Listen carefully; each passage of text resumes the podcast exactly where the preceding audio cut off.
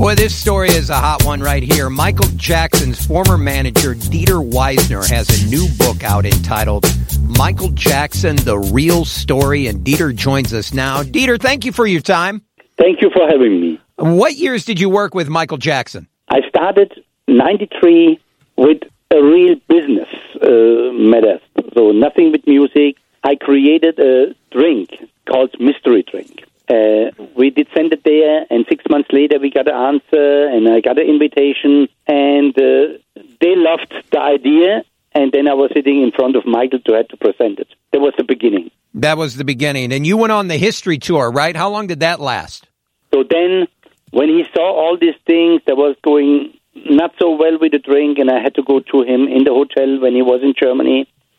And I had to tell him, Michael, there's something wrong, and uh, we are not so happy. And so then it takes three hours. I was sitting with him three hours, and we talked. And by the end, he told me, Dieter, I know what's going on behind the scene, and uh, I invite you to the history tour. And uh, yeah, in the beginning, I, I I was a little bit, I did not know what to do because I had a business, and so he invited me on the tour. But you cannot say no when a megastar like Michael Jackson invites you. So I went with him on this tour, and I toured with him two years.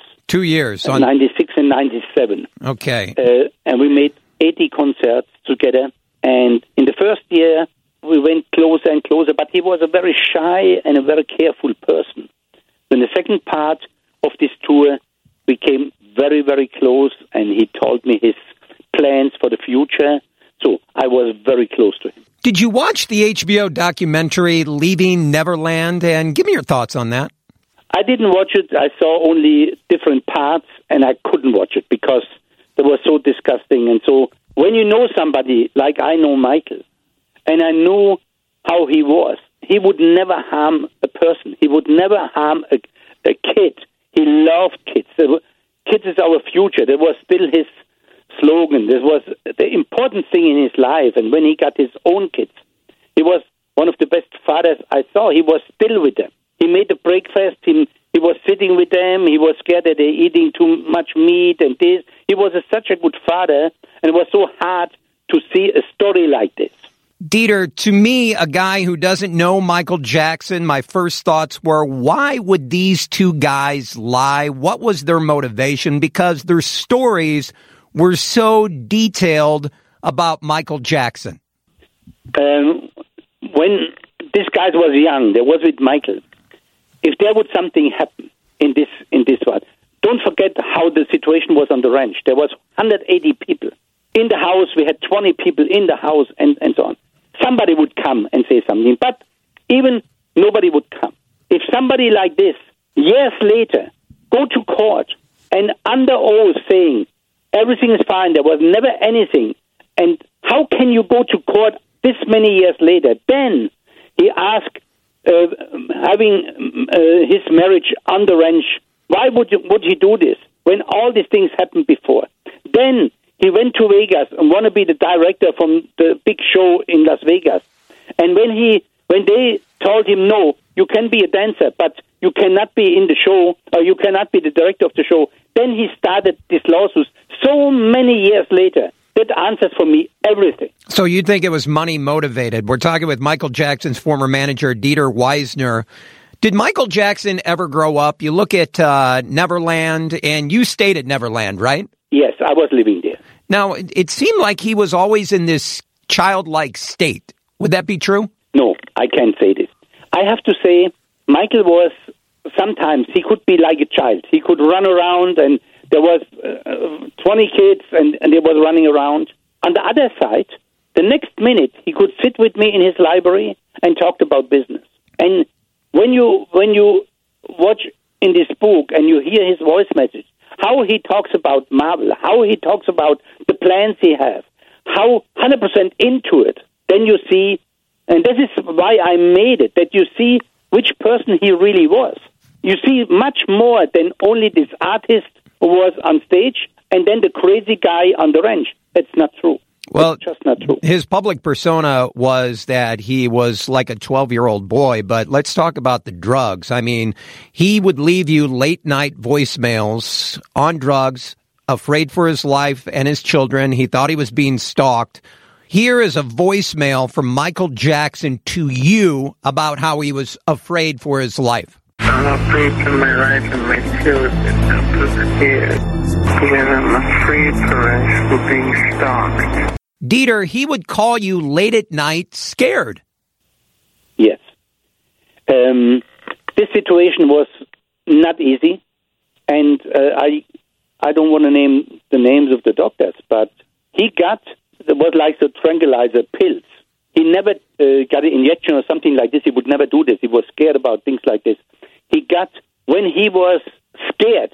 They gave him something uh, and told him, Michael, it will be really good for you. Uh, take this and you will feel good. And so, and it was a big, big mistake. And I had a lot of discussion with him when he was down, sitting in in his office, and I came and we talked about plans, what will be in the future, and so he was fine again. He did not need anything.